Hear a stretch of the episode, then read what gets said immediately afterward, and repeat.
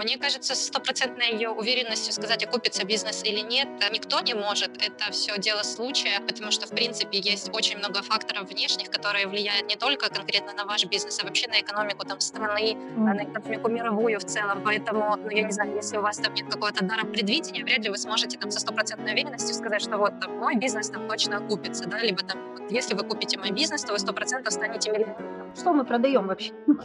Что мы конкретно продаем? По графикам видно, куда катится бизнес, так сказать.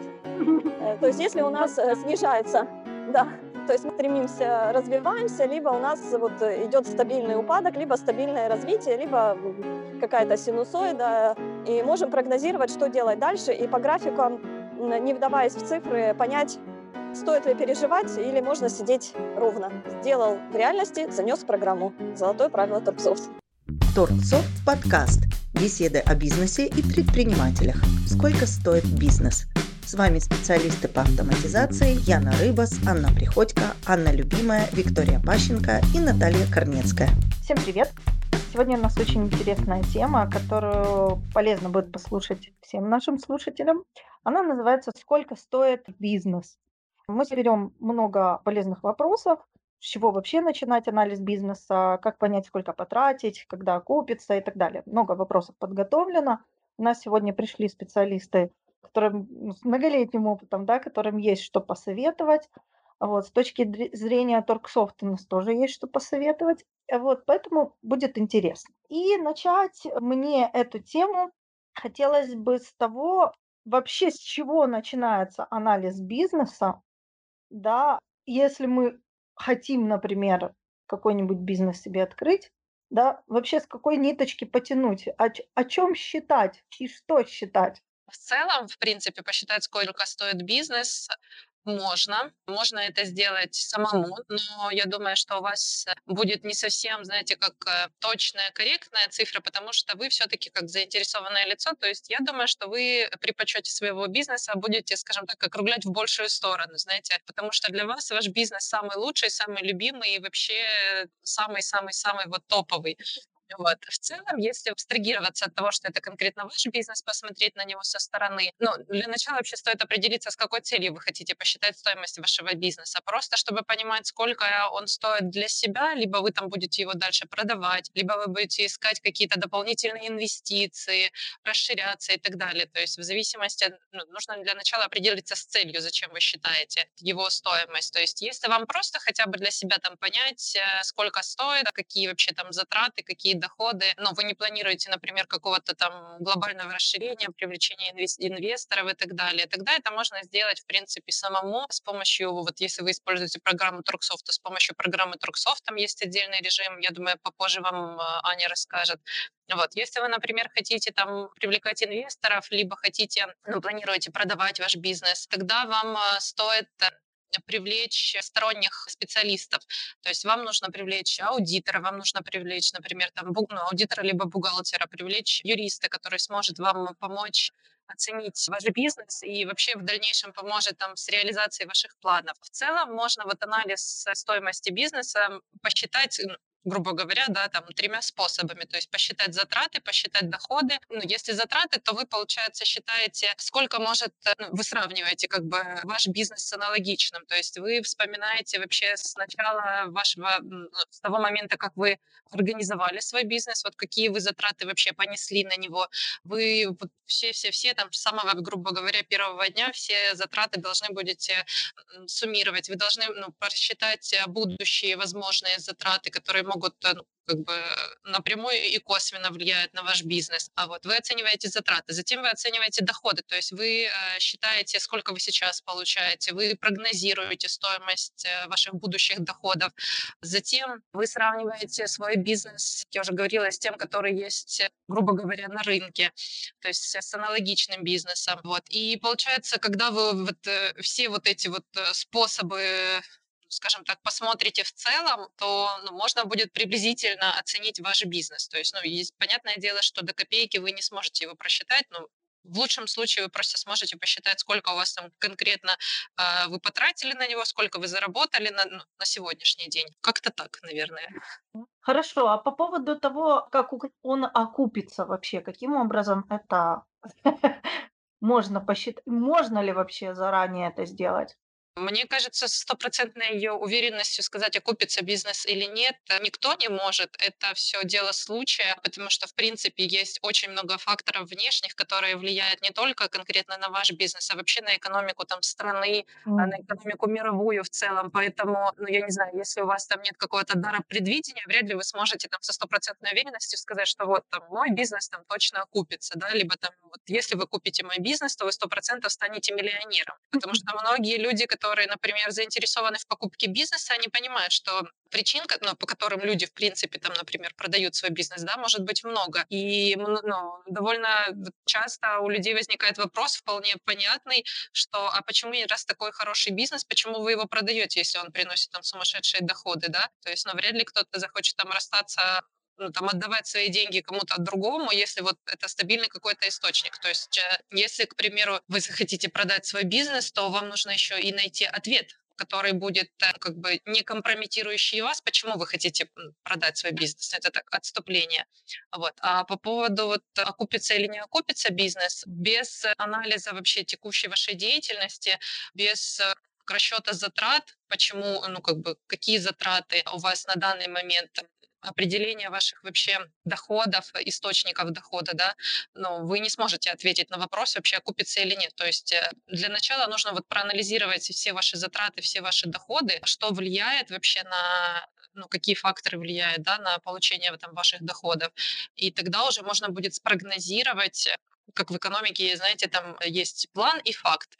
Вот, то есть всегда строят э, приблизительное, ну, планирование есть, да, всегда делают, ну, там, например, крупные компании занимаются планированием. Это не то, что там я планирую заработать 5 миллионов, и я не знаю, получится, ну, надеюсь, что у меня получится, да, то есть там такие большие массивы данных при планировании используются, вот, и все равно не всегда то, что запланировано, получается. Поэтому ну, мне кажется, не, ну, так, чтобы предвидеть, что окупится там бизнес, да, но это невозможно. Но для начала нужно просчитать стоимость, посмотреть, если вы, например, ведете уже ну, себя да, в, там, в компании планирование, то сделать анализ вот планы фактов хотя бы за последние пару лет, чтобы понять вообще динамику вашего развития.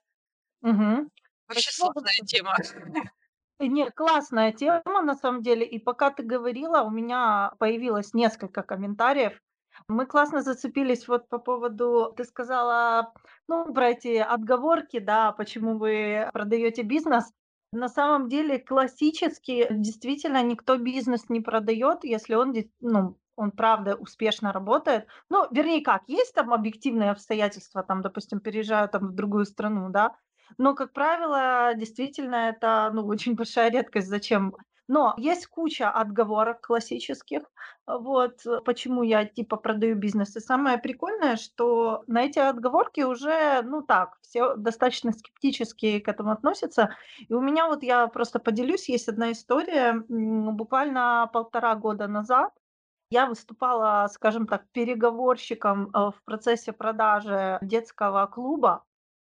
Вот, и это первое, что я посоветовала собственнице, которая хотела продать этот бизнес, это быть максимально честной со своими, а, ну, покупателями и говорить четко о проблемах, которые не дали ей развить этот бизнес. она действительно продавала, потому что она не могла его тянуть, и он ей был скорее в убыток. Да, он, э, он зарабатывал, но она не чувствовала, а, в себе силы на его развитие, и и это не совсем то, чего она ожидала. В общем, короче говоря, было куча моментов. Первое, что она сделала после того, как ну, люди пришли, когда по пришли посмотреть на бизнес, это она рассказала, сколько он реально зарабатывает и сколько она рассчитывала, что он будет зарабатывать при таких-то таких факторах, и что она не сделала, то есть она дала вот такой развернутый анализ и что она не сделала для того, чтобы он действительно заработал. То есть, э, допустим, она плохо работала, она признала это, она плохо работала с э, клиентурой, которая уже есть. Она не вела клиентов, что для детского бизнеса является там практически ключевым фактором. Это постоянная обратная связь, это постоянная мотивация, система лояльности этих людей. Плюс нужно работать над новыми. Это естественно, чтобы был новый приток э, деток там в детский клуб И это тоже там определенно, то есть, ну, работа не велась полноценно. И она очень честно и правильно рассказала об этом после того, как мы с ней поговорили. Это был мой совет. И когда люди его купили, все-таки купили его люди, этот бизнес, они были готовы к тем проблемам, и они получили практический опыт, как бы, ну, того, почему, ну, почему, собственно, не получилось. Поэтому, ну, это на самом деле очень важно, вот этот вот вопрос, да, сколько стоит бизнес, это, ну, одна, один вопрос, да, а почему он не зарабатывает столько, сколько он может, или он не окупается, это еще один очень большой ключевой вопрос. Да, да, Вик. Да, я тут хотела с тобой поспорить и совершенно не согласна, что если человек продает бизнес, значит что-то там не так.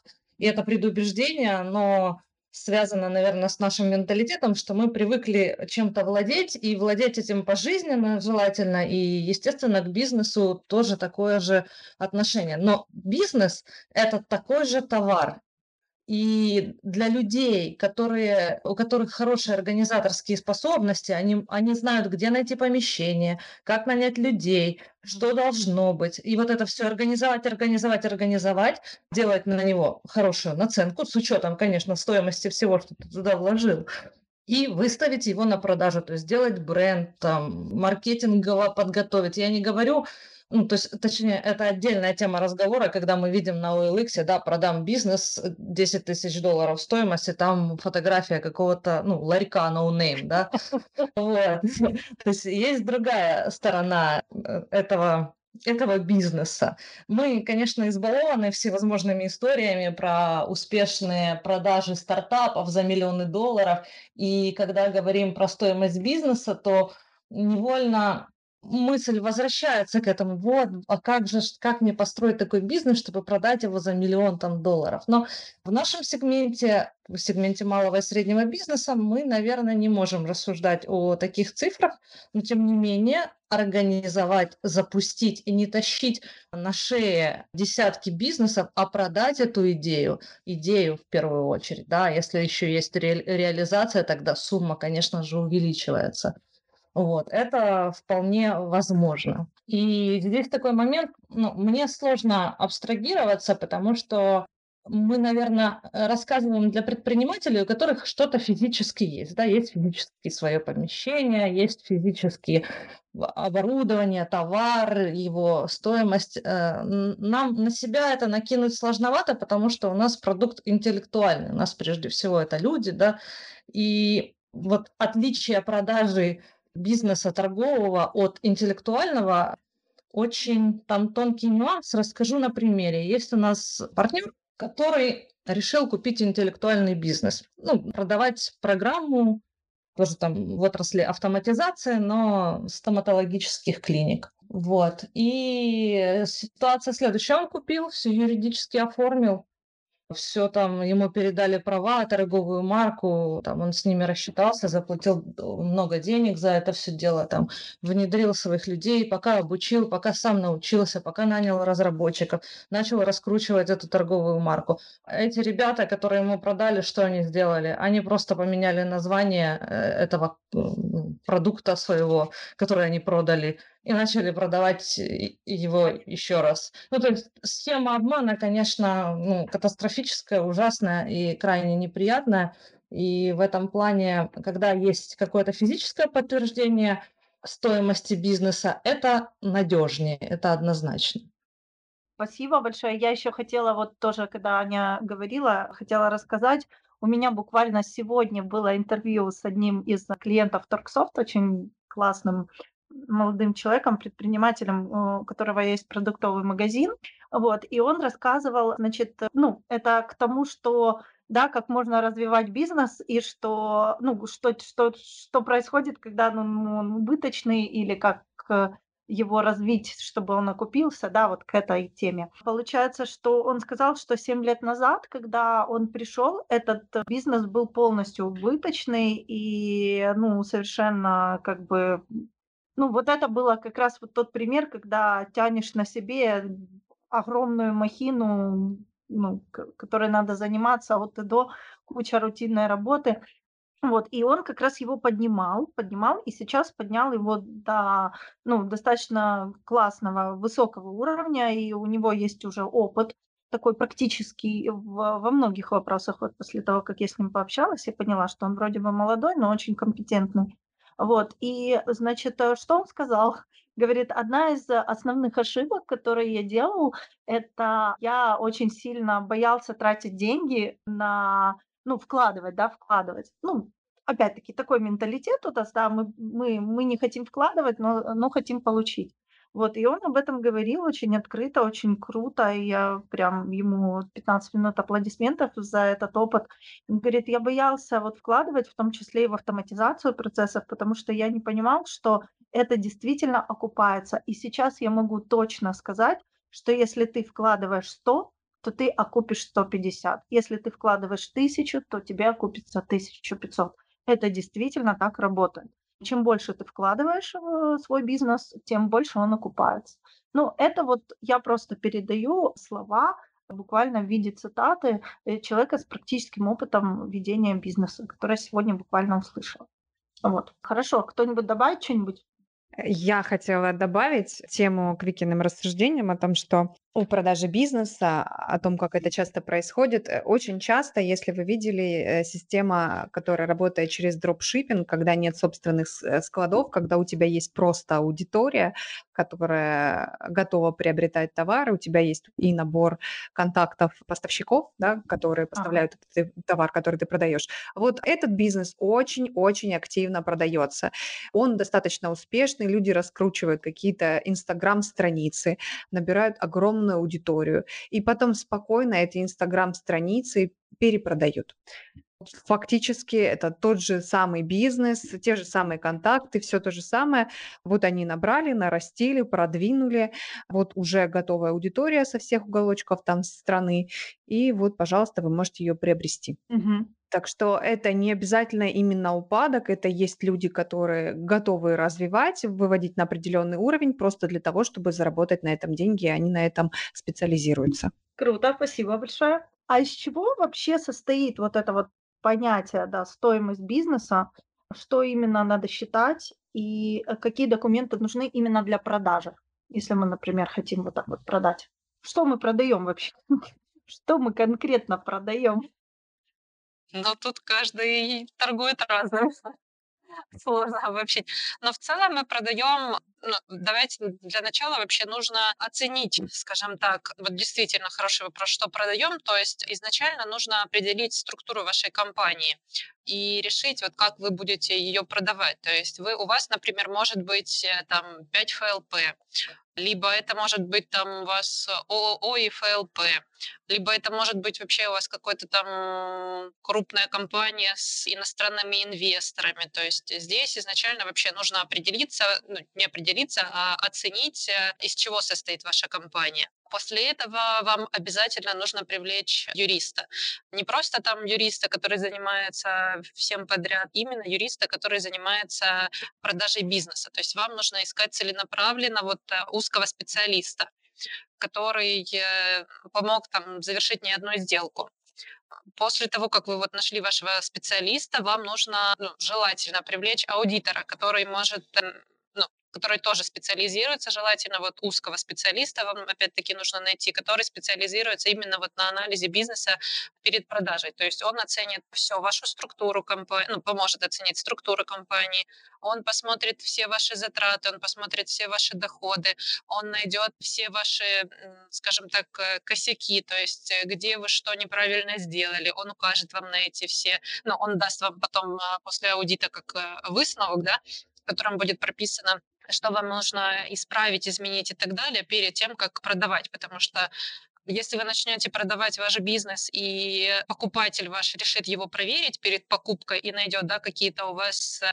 нарушения и так далее, то сделка просто может сорваться. Поэтому желательно вот э, все перед продажей привести в порядок. Посчитайте, опять-таки, я же говорю, вам это поможет посчитать ваш аудитор, э, ваша сторонняя. То есть самому лучше не считать, потому что вы можете себя скажем так, обсчитать. То есть вы можете себя недооценить. А человек, который занимается именно вот продажей бизнеса, то есть лучше обратиться все-таки к специалистам. И на рынке очень много компаний, которые занимаются именно вот перепродажей бизнеса. То есть у них есть уже эти именно узкие специалисты, которые вам нужны. Вам не нужно будет их искать там самостоятельно. И ну, повторюсь, почему лучше обратиться именно к ним, а не заниматься этим самостоятельно, потому что вы не знаете всех тонкостей, вы не знаете всех юридических нюансов. Их достаточно много, и ну, даже мы там не сможем вам да, там в подкасте рассказать, на что нужно обратить внимание, потому что вам нужен именно конкретно узкий специалист. Он вам поможет подготовить документы, он вам скажет, на что обратить внимание, он вам расскажет, там, какие там бывают махинации или уловки, чтобы не получилось, вот как э, Виктория рассказывала, да, когда вроде как и купили бизнес, а в итоге ну, получается, что человек кинули, скажем так. Вот, то есть, чтобы с вами такого не случилось, вам именно нужно привлекать сторонних специалистов, которые в этом хороши, скажем так. Вот. И они же и скажут вам а, именно на что обратить внимание при подсчетах. То есть вы можете приблизительно оценить стоимость своего бизнеса, например, самостоятельно, как мы уже вначале говорили, там, посчитать затраты, посчитать расходы, посмотреть, э, сколько стоит аналогичный бизнес. То есть вы можете прицениться, скажем так. Но оценивать окончательную стоимость лучше все-таки с помощью сторонних специалистов, которые, во-первых, не заинтересованы ну, напрямую да, в вашем бизнесе. То есть им не интересно там сбить вам цену, либо там накрутить цену но это, грубо говоря, вот как с покупкой там жилья, да, то есть собственник квартиры, там, либо собственник дома, который продает, он хочет получить побольше денег, покупатель хочет заплатить поменьше, и реальную стоимость может назвать только там кто-то, я не знаю, оценщик, да, там из БТ или кто-то, вот, но это человек, который вот со стороны, ему, в принципе, все равно, сколько вы там получите денег, то есть он вам называет реальную стоимость, а вы уже делаете с ней, что хотите, то есть с продажей бизнеса то же самое, это, ну, нужен э, сторонний человек, который может трезво взглянуть на ваш бизнес и который а, назовет вам реальную стоимость, а вы уже там можете дальше, да, там что-то накрутить, как-то поторговаться и так далее, то есть, ну, все-таки лучше кого-то со стороны привлекать. Для анализа стоимости бизнеса в Торгсофт используется затратный метод оценки стоимости, который определяет э, стоимость бизнесу как оценку материальных и нематериальных активов компании. В анализе оценивается себестоимость товара на складе, стоимость оборудования, сумма на расчетных счетах и в кассах, а также баланс с партнерами, то есть итоговая цифра «мы должны» или «нам должны».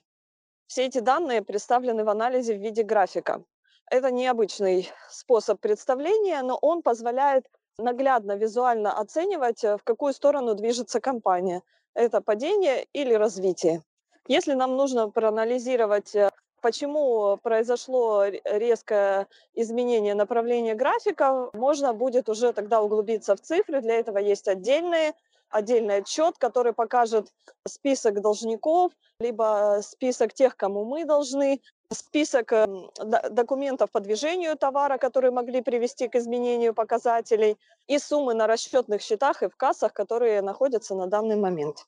Э, я еще хочу добавить, что для того, чтобы эти данные программа считала, и мы могли точно знать, что этот анализ показывает достоверную информацию, нужно использовать золотое, я бы сказала, правило Торксофт, что программа должна отражать полностью реальность. Если в реальности произошло движение денег, движение товара, эти данные должны быть немедленно занесены в программу. Банальный пример. Если продавец рассчитался с поставщиком и не внес это в программу, во-первых, можно по ошибке второй раз рассчитаться, либо вот пропустить э, такую информацию, забыть за нее, и она отразится даже на стоимости бизнеса. Сделал в реальности, занес в программу. Золотое правило Торксофт. Круто, спасибо большое. А у меня тут риторический вопрос. Вот я тебя слушала, да, ты так рассказывала красиво, вот я такая думаю, так, вот я села, посчитала свой бизнес, я его там, пос, ну, как бы оценила, сколько он стоит, и я его хочу продать. Вообще, насколько реально в Украине продать бизнес? Ну, если его продавать, да, ну, купить, понятно, реально, каждый вот на каждом шагу продается. Да, вот насколько реально продать, как вы думаете? Ну, скорее всего, если есть предложение, значит, соответственно, есть и спрос. Вот то, что Яна упоминала, все возможные там страницы, которые продаются в Инстаграме, э, группы, то есть э, там, где люди продают людей, вот это, наверное, вообще на ура. Это легко продать в том плане, что нет никаких физических носителей за спиной.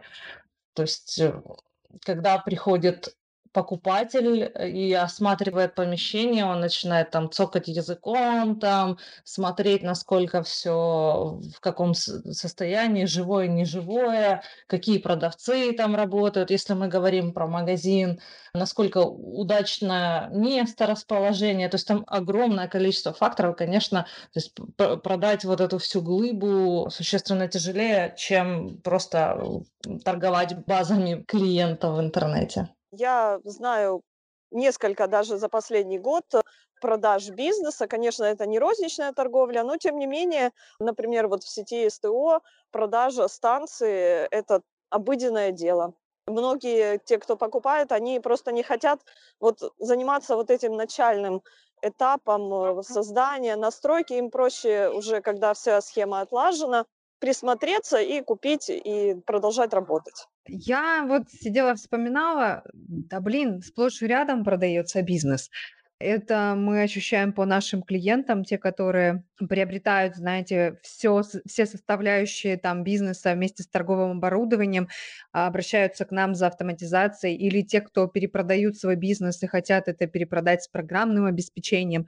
И это разные магазины по своему направлению, и это не обязательно те, которые не имеют своих собственных складов, это уже физически там полноценные магазины. Я, правда, не знаю там по поводу сотрудников, мы никогда в эти детали э, не углублялись, мы говорили всегда о тех моментах, которые касаются нашей деятельности, а именно программного обеспечения, оборудования и поддержки этих клиентов но это достаточно распространенное явление.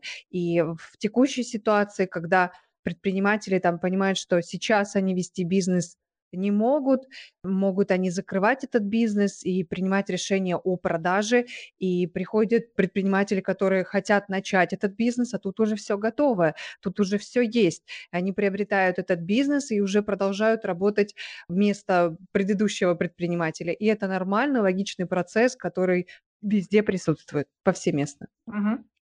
Спасибо большое. Вот в последнее время я об этом много читаю и недавно даже писала.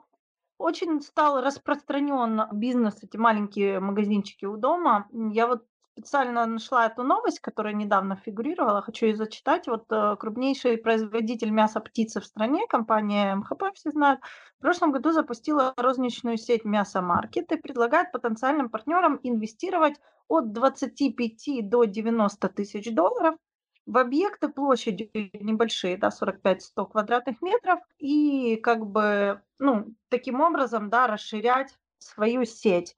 Опять-таки тут же вот э, Минеев, э, сеть магазинов «Лоток», говорит, что в зависимости от наполнения 2, от 2 до 4 миллионов гривен обходится запуск одного объекта. Да? Мы можем открывать до 4 магазинов в месяц при наличии необходимых площадей. То есть они ищут там эти площади и вкладывают условно там небольшие деньги и открывают. То есть это стала сейчас очень популярная тема, она действительно растет, разрастается очень быстро.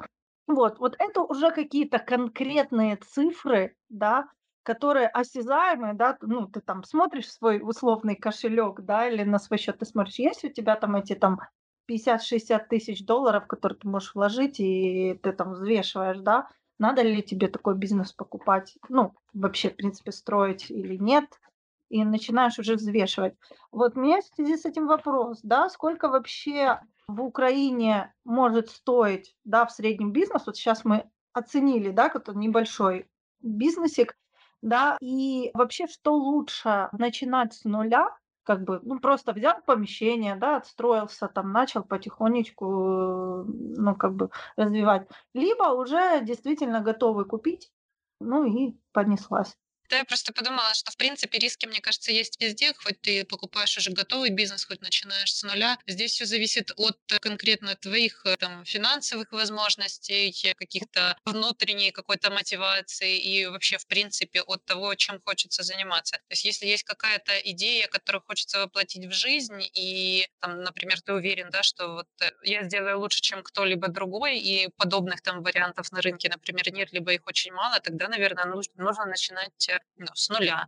То есть если есть, например, желание там заниматься, я не знаю, той же продажей мяса, да, и сейчас вот есть уже готовые варианты и ну, достаточная там сумма, скажем так, на покупку такого бизнеса есть, он уже м, пропиаренный, скажем так, то есть уже там у людей на слуху и так далее, то можно купить готовый бизнес, либо ну, начать работать по франшизе, в принципе. Это, ну, мне кажется, очень схожие такие вот э, ситуации. То есть здесь каждый должен решить исключительно сам для себя. Здесь нет какой-то вот одного правильного варианта, ну, мне так кажется. Я еще хочу добавить, что вот разница между собственноручным открытием бизнеса и покупкой, она кроется в таких нюансах, как если мы покупаем готовый бизнес, уже работающий, мы можем оценить его текущее положение и его перспективы. Если мы хотим открыть бизнес, то мы полагаемся только на собственные расчеты, в которых мы можем ошибиться и которые могут возрасти, как говорят. Если ты хочешь, посчитай и умножь на полтора-два, потому что все ты не просчитаешь, что-то изменится. В случае с покупкой бизнеса сумма уже известна, она точно и понятно, и после покупки ты просто продолжаешь работать. Но если есть время и желание, то открытие, я не знаю, для меня, наверное, все-таки интереснее открытие было. Если нет навыков необходимых и нет вот этого жилки риска, то можно взять те уже испробованные способы, уже налаженную работу и продолжить работу с ней в том же режиме, может быть, что-то свое там индивидуальное применять. И, честно говоря, для тех, кто менее склонен к риску, имеет более ограниченные финансовые возможности, мне кажется, этот э, вариант более воплотим. Для тех, кто решает там более э, рискованные задачи, да, у тех, которых другой может быть бюджет, они могут и выиграть намного больше, но при этом и вложить нужно и больше усилий, и больше денег, и больше времени, и э, в зависимости от того, как пойдет работа и насколько эти усилия будут эффективны, настолько как бы будет эффективна эта деятельность. То есть здесь как бы разные риски, разная степень вложения людей и разный тип э, характера этого человека, который должен этим заниматься. Поэтому, мне кажется, и тот, и тот вариант равнозначен, а Аня права, что все зависит от того, какой это человек, на что он рассчитывает в ближайшее время, то есть либо это стабильный заработок, который и так обещает этот бизнес, либо же это там взлет этих доходов, но при этом какое-то время нужно будет вкладывать большие усилия и имеет э, место риск присутствие риска. Но в любом случае будет, но в этих двух ситуациях риск будет разный. Хорошо, спасибо большое. Мы тут зацепили понятие франшизы. Ну, мы с вами понимаем, что это такое, как оно работает, но, возможно, не все понимают и преимущества, там, допустим, какие-то, которые могут быть. Давайте раскроем это понятие, что это такое, чем оно полезно, как это работает, и, возможно, какие есть другие возможности, не знаю, схемы да, сотрудничество, а, ну, если не про франшизе, а, а как еще по-другому? Ну, смотрите, франшиза – это не совсем готовый бизнес вы покупаете. Это вы покупаете, ну вот все знают, например, Макдональдс, да, давайте вот на его примере расскажем. Он э, вот э, появился в Америке, да, там все права принадлежат там я не знаю, кто там сейчас у них владелец, но, в общем, человеку, который живет в Америке, да, вот он там, грубо говоря, там первый придумал, и дальше он сам не ездит по всему миру, не открывает вот эти все Макдональдсы там в Киеве, в Харькове, там, я не знаю, в Москве, в Питере и так далее. То есть человек продает франшизу, то есть он продает другому какому-то предпринимателю право воспользоваться его торговой маркой, его именем, его методами работы, его рецептами на на территории там, другой страны. То есть ну, франшизы, они бывают разные. Можно, например, там, продавать франшизу только на территории там, других стран, либо только в других городах. То есть ну, там уже в зависимости от э, того, кому принадлежит эта франшиза, как бы он выставляет свои условия. Но в целом франшиза – это, получается, при покупке франшизы вы получаете уже готовую торговую марку, известную, которую уже люди знают. Вы получаете иногда даже клиентов, то есть э, в зависимости там у кого вы покупаете, там разные условия, то есть иногда бывает, что и клиентов передают вам уже начальных, то есть вам не нужно там будет искать своих первых клиентов, вам передают методы работы, бизнес-процессы рассказывают, вас обучают, то есть, ну, грубо говоря, это филиал какой-то известной компании, но ответственность э, за э, него, например, да, там все доходы и убытки как бы возлагаются на вас. За использование этого вот ну, имени, скажем скажем так, другой компании, вы должны будете там оплачивать, ну, опять-таки, в зависимости от условий, ну, чаще всего ежегодно определенную сумму вот э, правообладателю. А вот. Но условия там покупки франшизы абсолютно разные, но в целом это обычно предоставляется им бизнес-модель, какие-то уникальные, там, возможно, технологии, уникальные там рецепты, если там вспомнить, да, за тот же Макдональдс, то есть э, но то, что именно присуще конкретно вот этой торговой марке. Вот. И в свою очередь это налагает на вас и определенные ограничения. То есть вы не можете, например, там, изменять э, там, рецепты, либо вы не можете там как-то упорочить, скажем так, э, имя этого правообладателя. То есть, в принципе, у вас уже есть готовый, скажем так, бизнес, но в который вам нужно вкладываться, но и в то же время вы, получается, не можете действовать исключительно только как вы хотите. То есть у вас есть определенные ограничения, которые накладывают на вас именно вот правообладатель, скажем так, человек, которому принадлежит вот эта торговая марка. Ну, решать, э, покупать вам ее или нет, э, ну, это уже исключительно, конечно, ваше ну, дело личное, дело каждого, поэтому здесь вы должны уже решить сами для себя. То ли вам нужно вот исключительно что-то свое, с чем вы можете работать как угодно, продвигать как угодно, как бы рекламировать как угодно и так далее, либо взять уже что-то готовое, от налагодженные процессы, не могу вспомнить, как по-русски, вот. Ага, ну, не страшно. А, да, получается, и ну, как бы придерживаться политики той компании, у которой вы вот эту франшизу покупаете. Но при покупке франшизы в то же время вы уже будете уверены в том, что у вас уже будут клиенты, вас уже будут знать, то есть вы уже в 100% получите доход. Здесь нет таких рисков, что вы вылетите в трубу. Угу.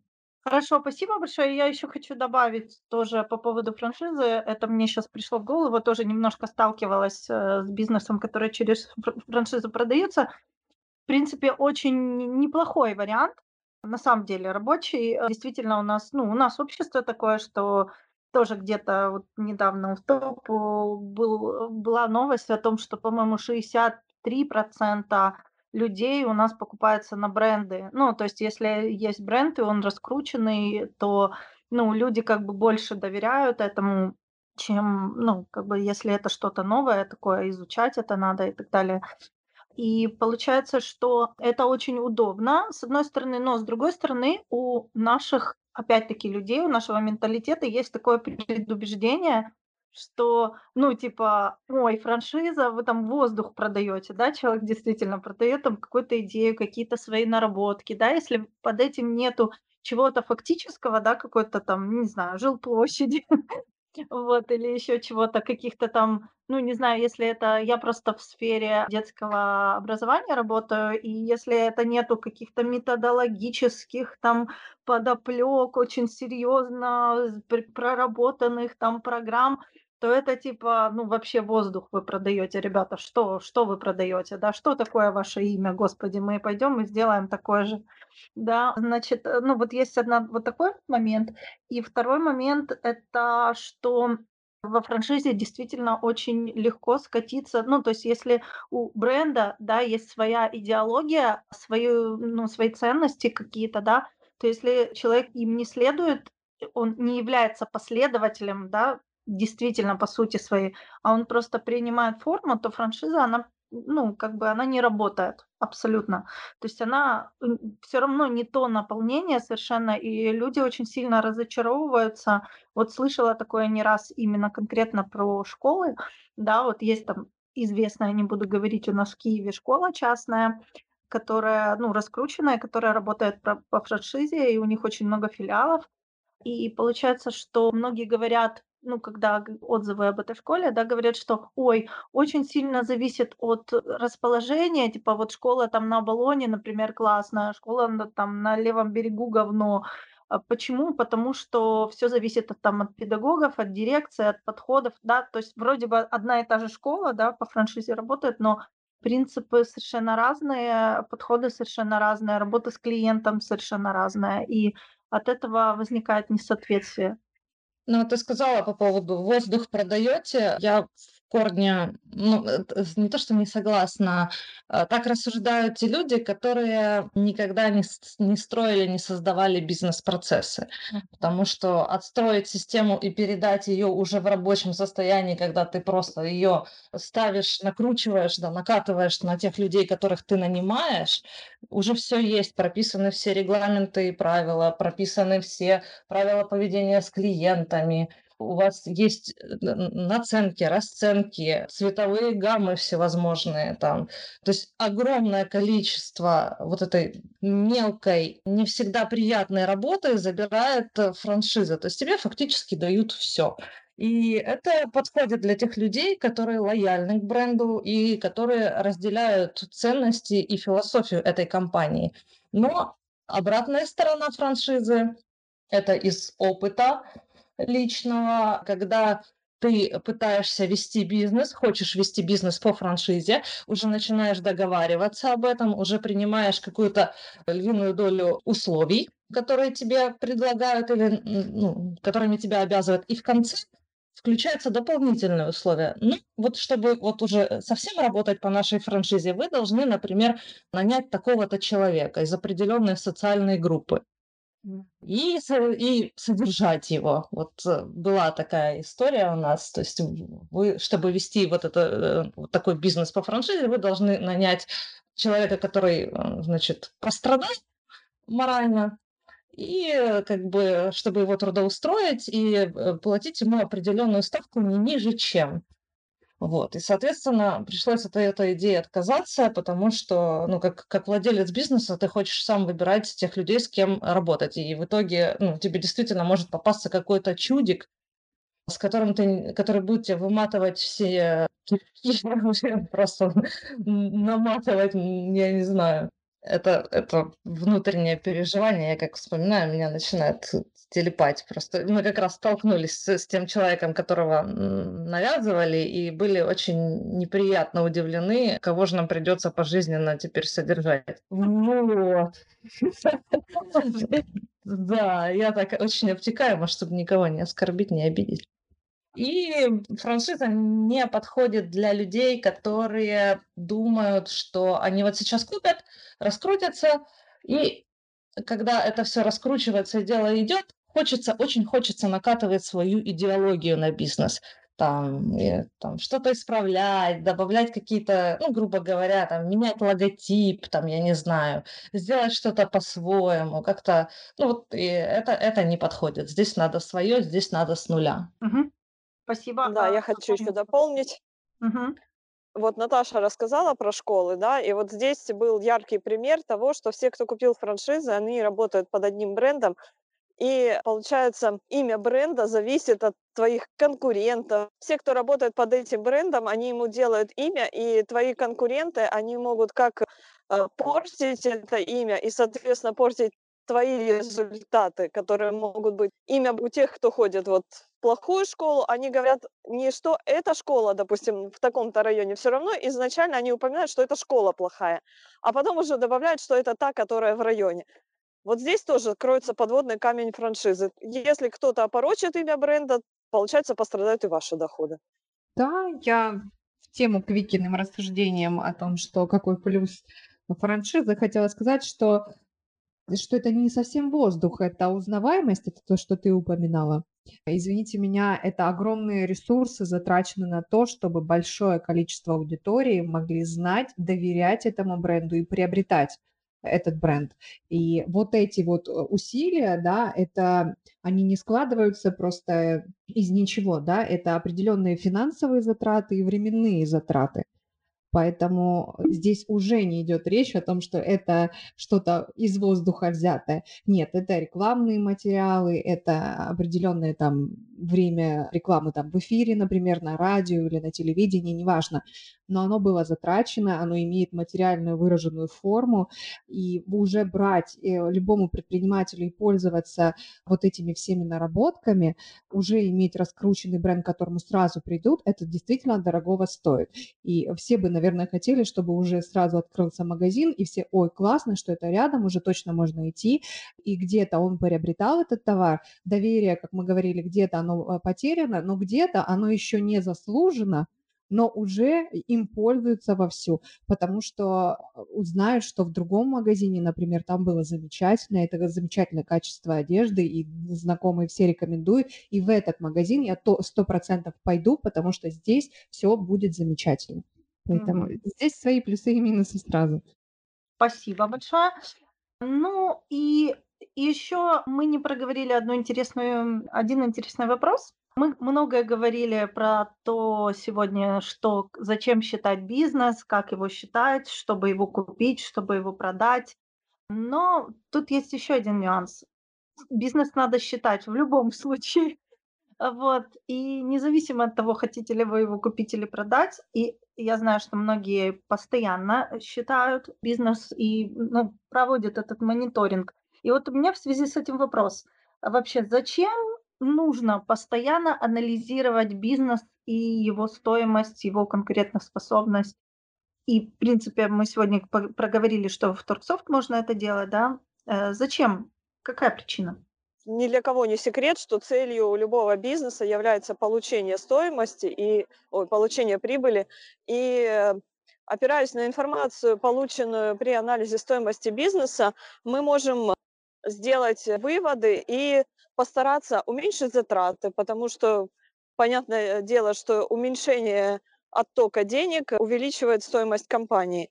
Также мы можем э, начать работать э, над снижением задолженностей дебиторских, потому что это наши долги или долги нам – это деньги, которые мы не используем на развитие бизнеса. Точно так же эта информация поможет нам работать с нашими покупателями, уменьшить э, вероятность ухода покупателей конкурентам и, соответственно, повысить наши доходы.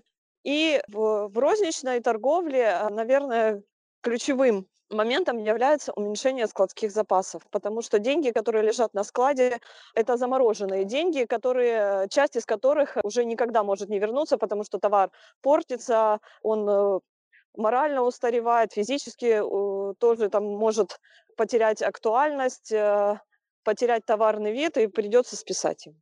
Поэтому Спасибо. стоимость, э, в общем, все показатели нужно анализировать и на, на основании этих данных принимать решения по оптимизации каждого показателя. Не, на самом деле э, мы контролируем стоимость бизнеса, отслеживаем вот эти все флюктуации, изменения и стремимся к э, постоянному повышению стоимости бизнеса. Это пропорционально росту бизнеса. Нет, неправильно сказала. Мы не стремимся к постоянному росту. То есть мы как бы застабилизировались, но тем не менее повышение стоимости бизнеса показывает рост прибыльности компании, вот скорее вот так вот. То есть э, это, это определенная э, шкала успеха, что ли. Вот это, наверное, одна из э, главных причин, по которым мы это делаем. Хорошо, я думаю, что достаточно много полезной информации сегодня прозвучало. Я бы попросила, наверное, Анечку прорезюмировать то, что мы услышали по поводу того, что нужно для анализа, ну, для анализа бизнеса. Вот, и будем заканчивать. Да, для анализа бизнеса в Торксофт нужно скрупулезно вести учет в программе Торксофт, заносить все финансовые операции, все операции по движению товара, точный учет равно точный расчет. Для чего вообще оценка стоимости бизнеса? До того, как проведена оценка стоимости бизнеса, наша наше понимание стоимости основывается на каких-то субъективных данных. Расчеты – это уже объективная информация, которая показывает реальную цифру.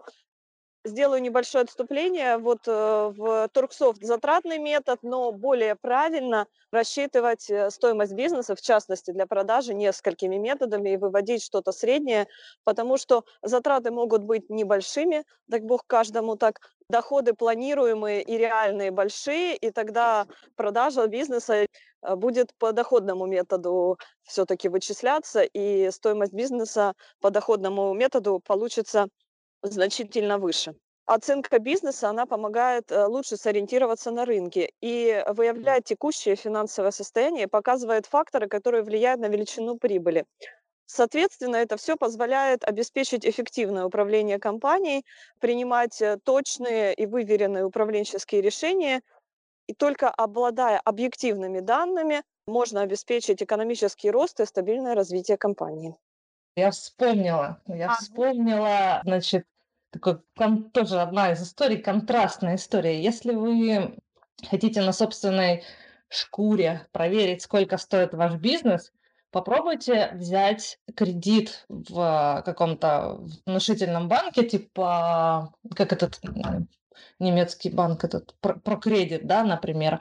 Попробуйте взять там кредит, например, на бизнес, и к вам придет кредитный агент, менеджер их, и вот тогда вы узнаете, из чего, из чего состоит ваш бизнес. Он начнет вытрушивать из вас все смотреть программу учета обязательно, посмотреть документы, смотреть э, итоги периодов, сколько вы валового дохода получаете. Он будет заглядывать к вам в сейф, будет просить показать наличные деньги, будет просить, а, а, это он не просит, а, выписки, да, выписки с другого, если счет в другом банке он просит.